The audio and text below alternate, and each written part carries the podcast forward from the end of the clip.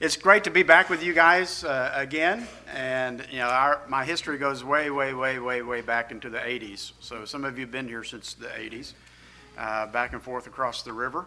Uh, so it's exciting to be here once again, and uh, glad I had the opportunity to, to fill in for Mike today. It's, it's, he's asked me a few times to come when he's had some conflicts. And my schedule just rarely doesn't allow me to, to do that. I travel quite a bit. Uh, many of you know that I now work for MNA, the Mission North America uh, agency of our denomination, as the civilian chaplain coordinator, uh, director. Actually, they just changed my name officially from coordinator to director. Um, it doesn't mean anything. It's just a, it's just a different word. Uh, but uh, I have the privilege of uh, recruiting and being the chaplain to chaplains in civilian settings all across the country, uh, representing the PCA and six other Presbyterian and Reformed denominations. Uh, and when I say civilian, I mean anyone who's not in the military. If you're not enlisted in something uh, where you have a commitment to the government uh, for a certain period of time, then you fall under my uh, my uh, list of chaplains to support and to recruit.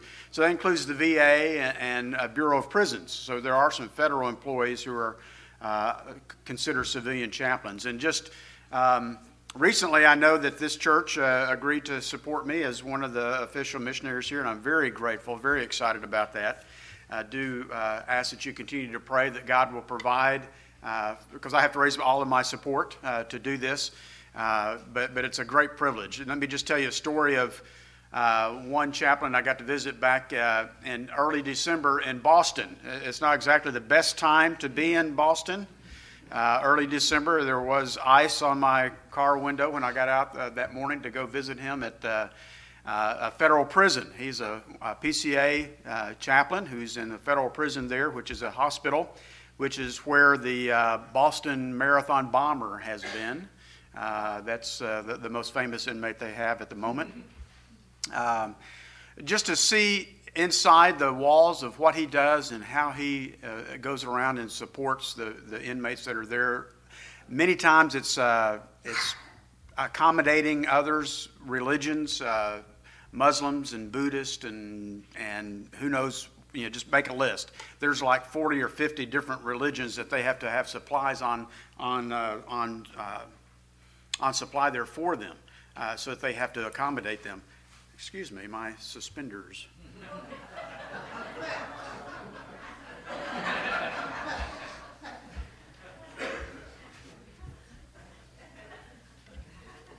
Where was I?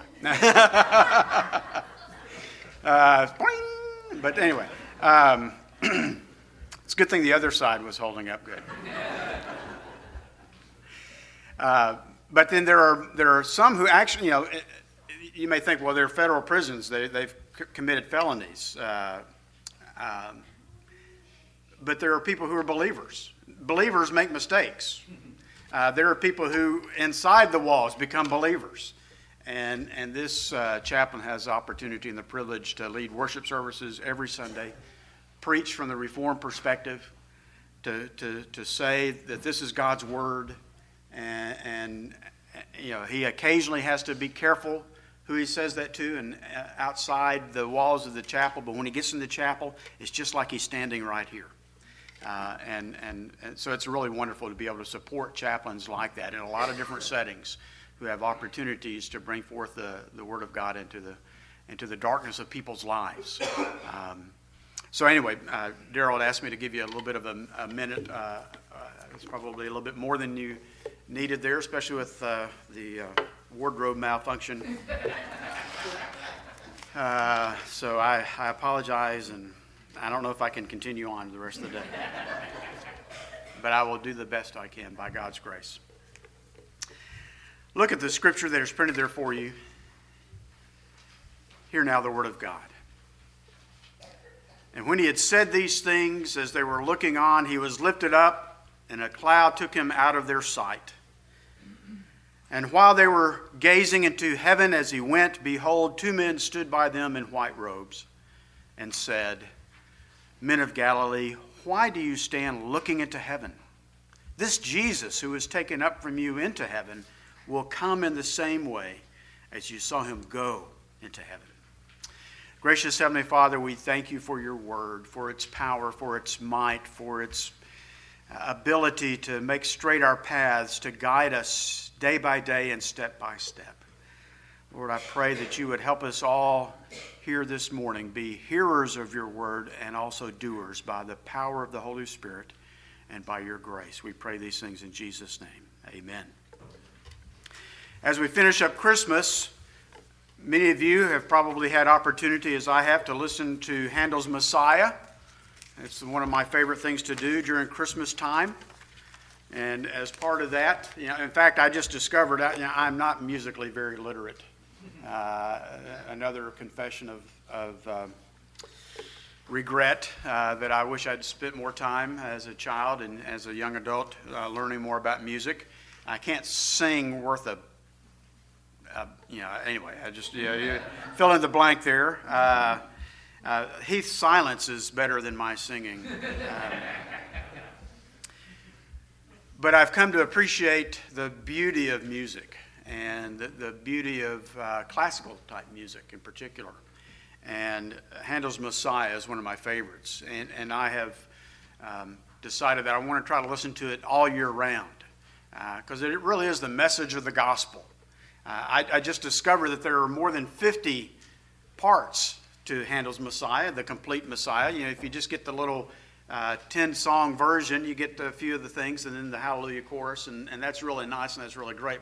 But there are 50 something passages there uh, to, to listen to.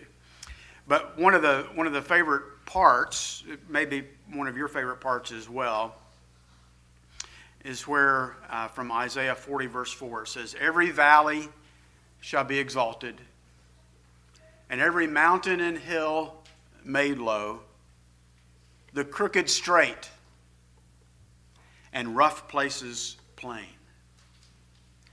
And then, of course, the Hallelujah chorus which comes from Revelation. First part of it comes from Revelation 19:6. Hallelujah, hallelujah, hallelujah. For the Lord God omnipotent reigneth.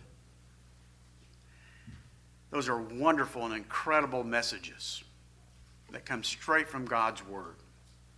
And in the Christmas season, we like to, to experience those things with great joy and excitement and anticipation and, and wonder that God, the Almighty God, came to be with us, Emmanuel, God with us. That he took upon himself human flesh and human nature, became the God man. Just an incredible, exciting thing to remember year by year as we think about Christmas, the true meaning of Christmas. As part of that, there are the messages that every valley will be lifted up I like to think about those things metaphorically, and I think that's probably the intent of the scriptures there. That there are valleys in all of our lives, deep, dark places. There are places we don't like to be, places that are difficult to live in, places of shadows, where the walls of the valley create shadows down there. You know, one of the coldest places in Arkansas is up uh, by the Buffalo River. It's because it's in the valley there, and the, and the sun just doesn't come as intense into that place if it wasn't down in the valley. And so, in the valley is a difficult place, a cold place, a dark place, quite often. Those valleys will be lifted up. And the mountains, metaphorically, perhaps the obstacles, the difficult things in life that we have to climb, that we have to, to scale up to get to the summit, uh, to get over, to get down into the next pass, and to continue on. The mountains and the hills will be made low, the crooked places, the things that wind here and there. We think we need to go from here to that place, but just like in the interstate system, as I've learned in my driving across the country, you just don't go from point A to point B like the, like the bird flies. You've got to go through this part and through that part, wherever the road leads. And often it's not very straight. It'd be much easier if things were made straight, the crooked places made straight, and the rough places, the rough places made smooth. Think about that metaphorically. How many times are there rough, sore, difficult things in your life? that just aren't very well smoothed over. They're not very smooth. They're not very easy to touch. They're painful. They're rough. The promises of God's word is that when Emmanuel comes, the valleys will be made to lift up, the mountains brought low, the crooked places straight, and the rough places plain. That's the promise of the coming of the Messiah, the coming of God. And he does indeed reign sovereignly, supremely. Hallelujah for that. Hallelujah. But one of the things that I have experienced, and, and you probably know that most preachers preach to themselves, and you just happen to hear us talking out loud to ourselves. You're eavesdropping. It's okay. I'm really talking to myself because what I what I struggle with quite often is that I look at the world around me. I look at my own life. I look at my own challenges. I look at my own family. And I see rough places. And I see crooked roads. Not the way that I would have laid them out for my children or my grandchildren. That there are still mountains to be scaled. And there are those deep, dark, lonely, cold valleys that are still very much a part of the life that I live and perhaps a part of the life that you live. We have already received incredible blessings because God did become man. Incredible things changed because Jesus came and walked upon this earth, because Jesus came and died upon the cross things are radically different in our own lives. But yet there's still those hard things. It's an already and a not yet, a tension that we live in. God has indeed come, and we celebrate that.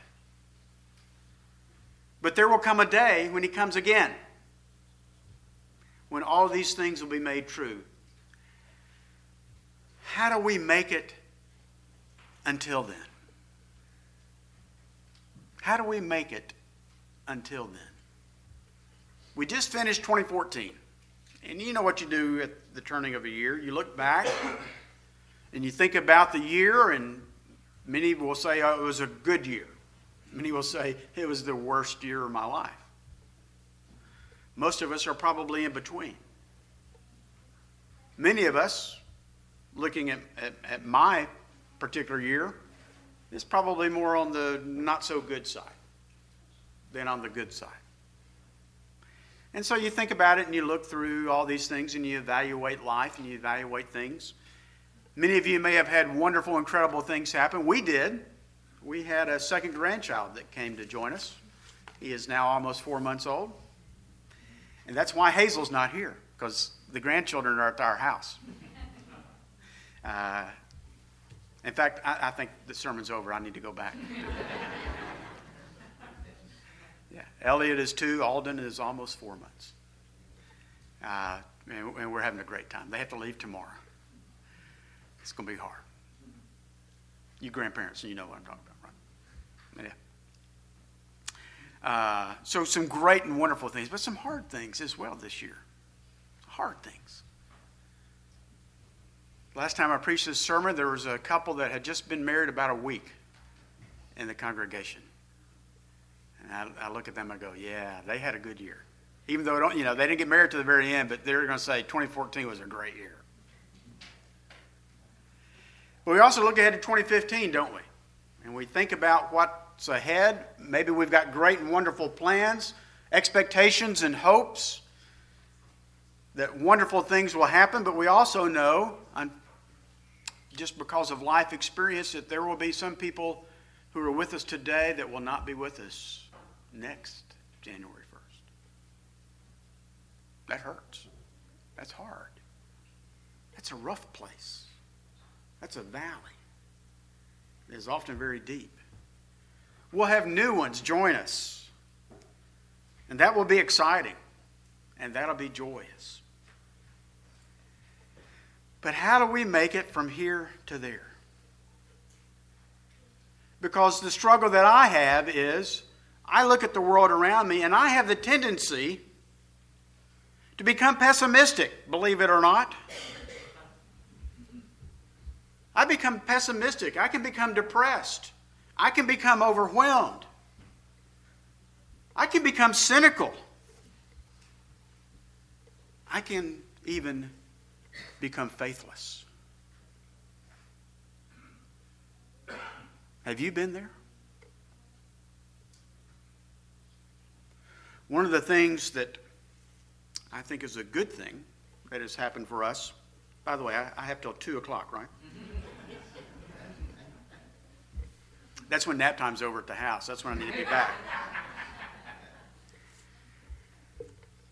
My wife Hazel came across a saying from Charles Spurgeon that, that we have prominently placed above our kitchen sink. You know, that's, that, it is the focal point of the whole house, it? Is it not? You know, somewhere in the kitchen is the focal point of the whole house. It's a quote from Charles Spurgeon that says, It is folly to think the Lord provides grace for every trouble except the one you're currently in today.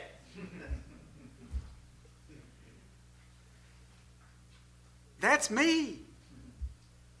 I can look back and see God was so faithful then, and I can't believe we made it through that, and how wonderful it was to know that God provided in such a wonderful way during that crisis and that need and that difficulty. But man, where I am now, how are we going to make it? How are we going to make it? And Spurgeon says it's, that's, that's foolish to think that God can provide by His grace for every single trouble there is, and we're, we're very quick to throw that out at someone else, right? Oh, God's grace will help you through that. God's grace, God's mercy, God's power, God's strength. But when you get back into your own little rough place and that own little valley, you're not so sure, are you? Confession. And so, in preaching to myself and understanding the Christmas season and the great promises and the incredible joy that comes from that, looking ahead at 2015 and the great things hopefully that will come, but also the challenges that will come, and facing even the things of today. Tomorrow's another work day, right? School starts again tomorrow. Is that right, kids? Oh, boy. Where did the time go? How are we going to make it through? I want to encourage you. I want to encourage myself by reminding us of the victory, the victory that we have in Christ. I need it. I need it every day. And I believe you do too. Part of what's going to help us through that is to have a, a, an appropriate expectation.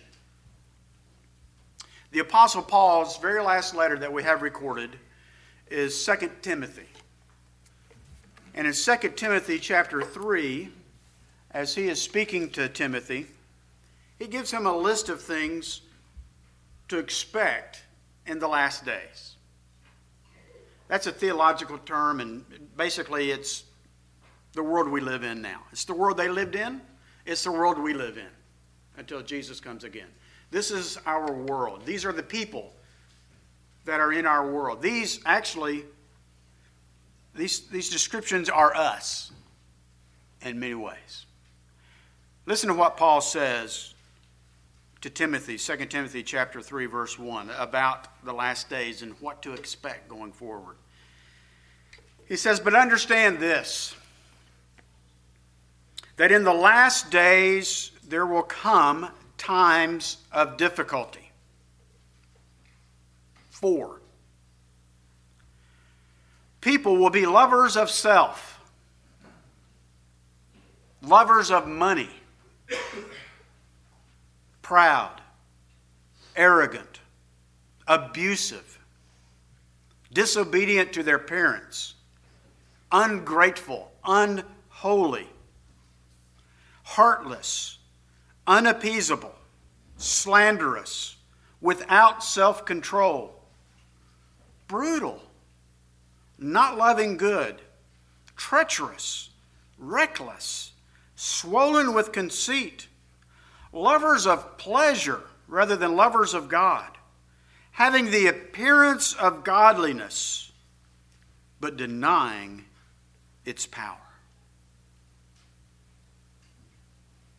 Paul's telling Timothy, get ready,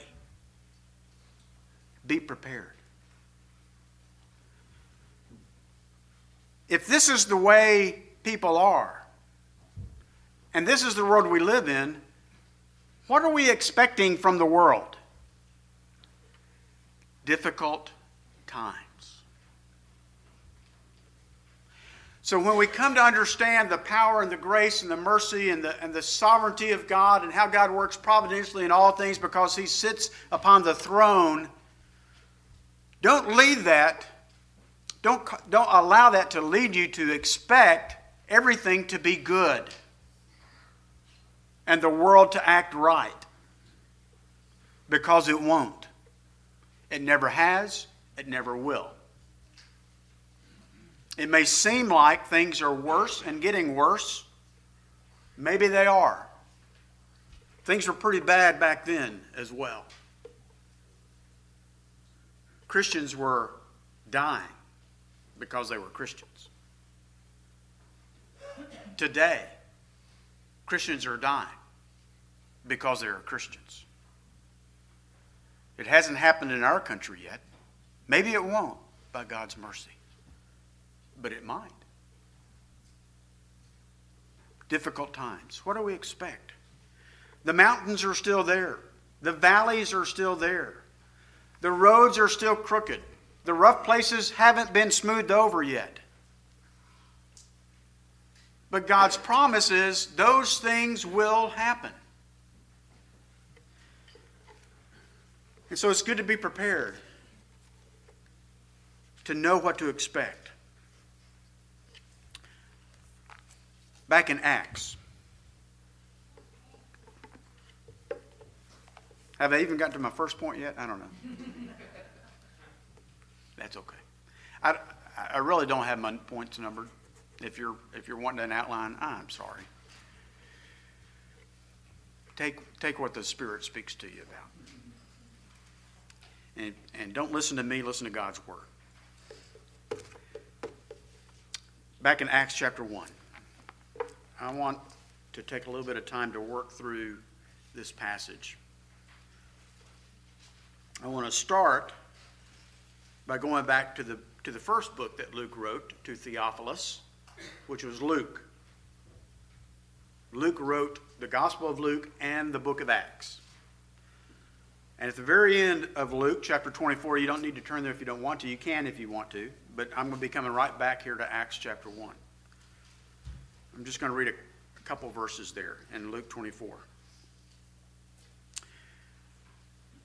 But on the first day of the week, at early dawn, they went to the tomb, taking the spices they had prepared. Let me just pause right there. This is after Jesus had been crucified he was dead and put into the grave, put into the burial tomb with the stone rolled in front of it, in front of the entrance. I mean, this is Jesus. That little baby in the manger.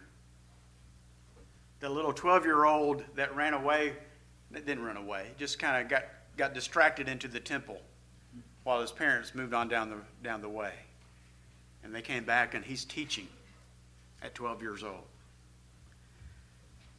He's the one who spoke with authority. He changed the water into wine. He calmed the storms. He walked on the water. He raised the dead. So much so that, that Peter says, You are the Christ, the Son of the living God. They knew who he was. He had demonstrated by his acts and his words and his life that he was indeed God with us. But then he died. I mean, he was dead. And he was buried. And they are going on the first day of the week to the tomb with spices. What were they expecting to find? They were expecting to find a dead Jesus. They were going to go anoint the body.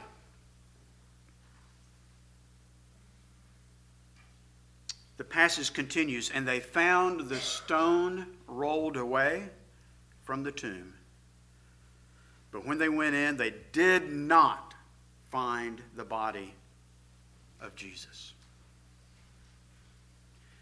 Acts chapter 1.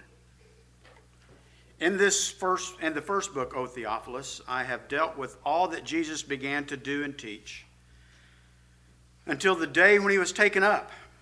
After he had given commands through the Holy Spirit to the apostles whom he had chosen, he presented himself alive to them after his suffering by many proofs, appearing to them during 40 days and speaking about the kingdom of God.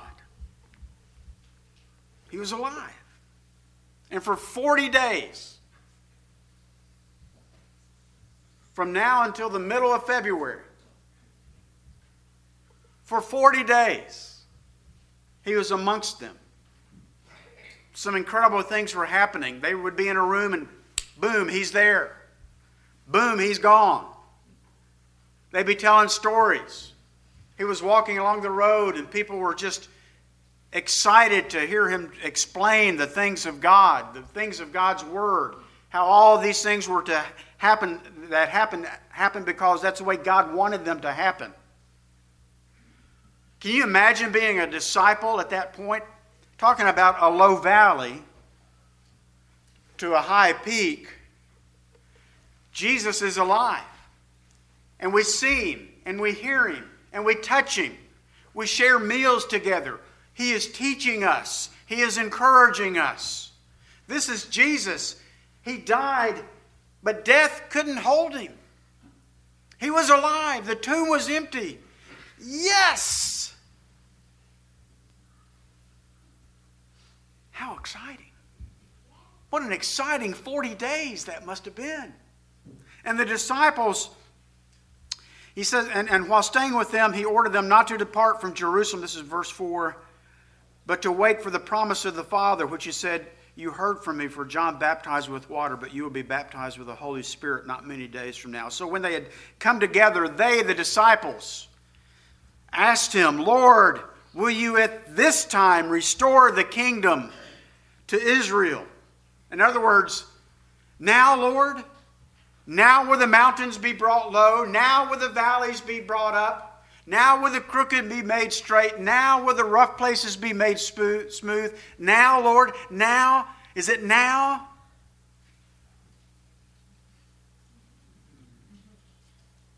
Can you feel it? Why wouldn't it be now?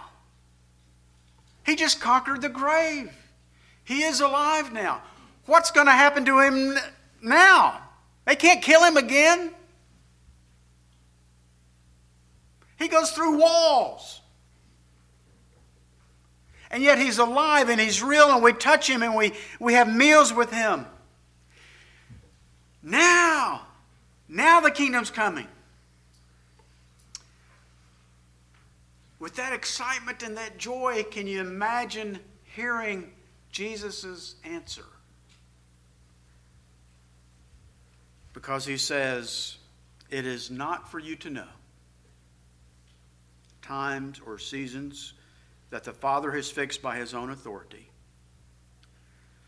It is not for you to know. I think he's implying the answer is no, not now.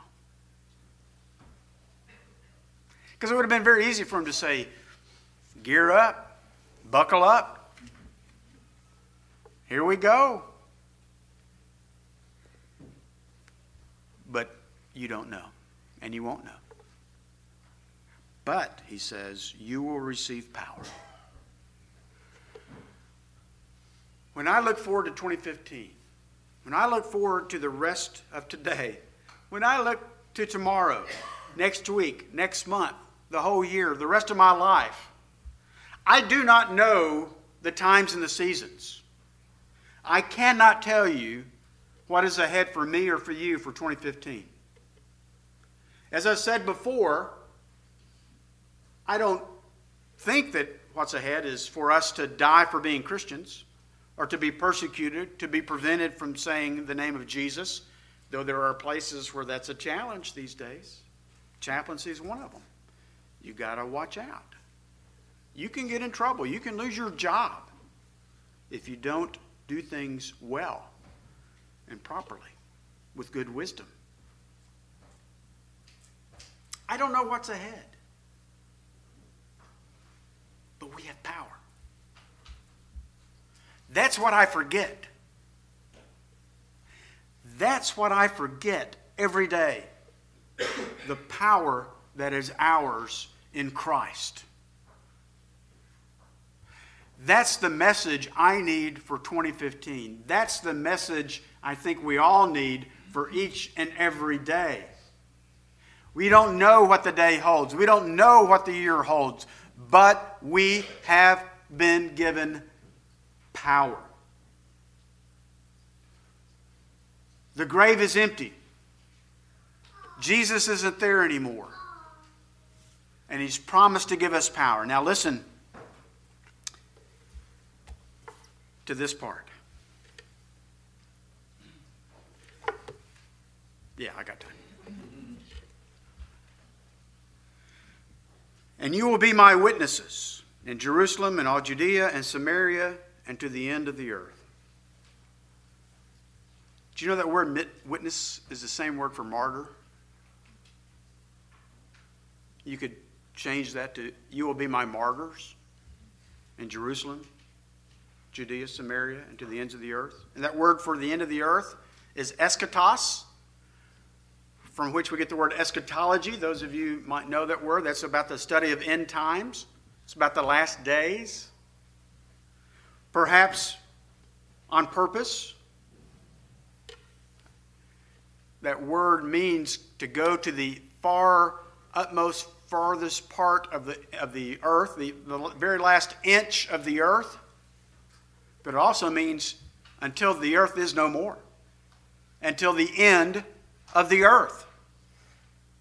As long as the earth is the way it is now, until Jesus comes again and transforms it all into a new heaven and a new earth, until then, we will be Christ's witnesses and martyrs going forward. And then we have the passage that is the passage that we read today. And when Jesus had said all these things, as they, the disciples, were looking on, he was lifted up. And a cloud took him out of their sight. And while they were gazing into heaven as he, as he went, behold, two men stood by, by them in white robes. Again, I, I, like to, to picture what it might have been like to be there. Yeah, it's not revealed, so it's my imagination. You can use your imagination as well.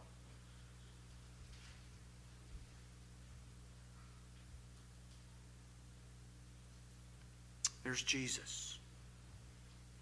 One, can you imagine seeing Jesus? The resurrected Jesus. And he's teaching. And man, talking about a teacher. He, you know, he can really teach.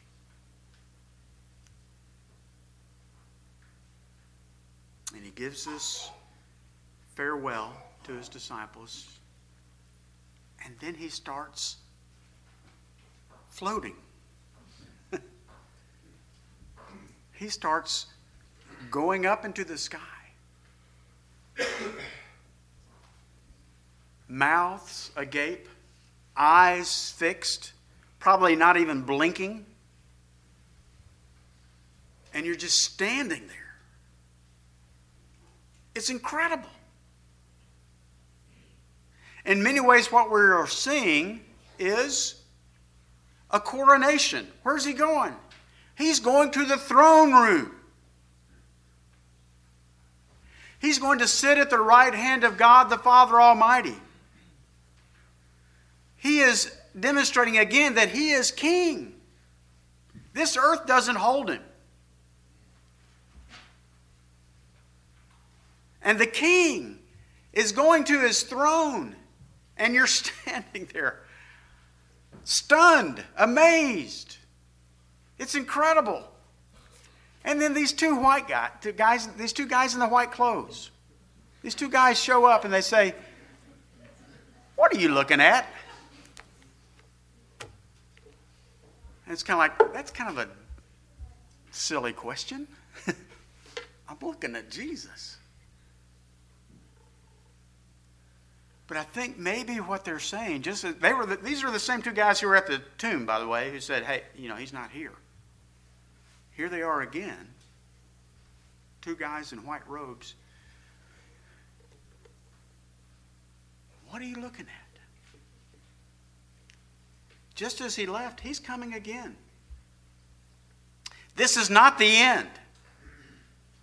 And in the meantime, he's given you a purpose, a goal, He's given you a task to do. You are called to be witnesses and martyrs everywhere until time ends. Buckle up. Exciting times ahead. Don't just stand there. So, the message that I preach to myself the question I ask myself is what do you believe?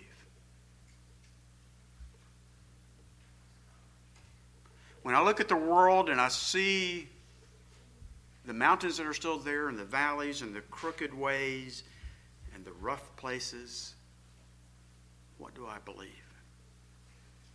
Am I on my own?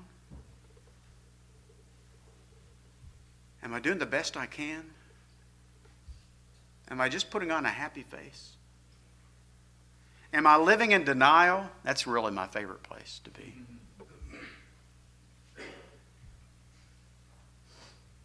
What do I believe? What do I believe about the world? What do I believe about Christ? What do I believe about me as a follower of Christ? And what difference does it make? Does it make any difference? Or am I going to fall into that folly of thinking God's grace is sufficient for everything, but what's happening now? And the need I have now? And the struggle I have now? Am I that foolish? I tell you, sometimes yes. But I've got to remember Every day. Every day. The tomb is empty. Jesus is on the throne. And that makes a difference. So every day I want to preach to myself. You know, you've been told probably or heard we should preach to ourselves the gospel every day. I also want to expand that out a little bit. Every day I want to be reminded about the truth of Emmanuel God is with us. We have not been left orphans. We have the power of the Holy Spirit. I want to be reminded that Christ's death covers and pays for my sin. I want to be reminded that Christ is risen again. He is no longer in the grave. He reigns in heaven. On the day of Pentecost, the Holy Spirit came, transformed everybody radically. I want to be reminded that God is sovereign, that God's plans will be done, that God's providence is at work. I want to be reminded that wherever I am, when I lie down, when I rise up, even if I go into the deepest, darkest places of the earth, even there, God is there. He knows the number of hairs on my head. He knows that I am frail and weak. He knows that I'm made of dust. And He is an ever present help. Psalm 46. He is an ever present help. Even though the mountains move and the waters roar and the earth melts, we are to be still and know that He is God.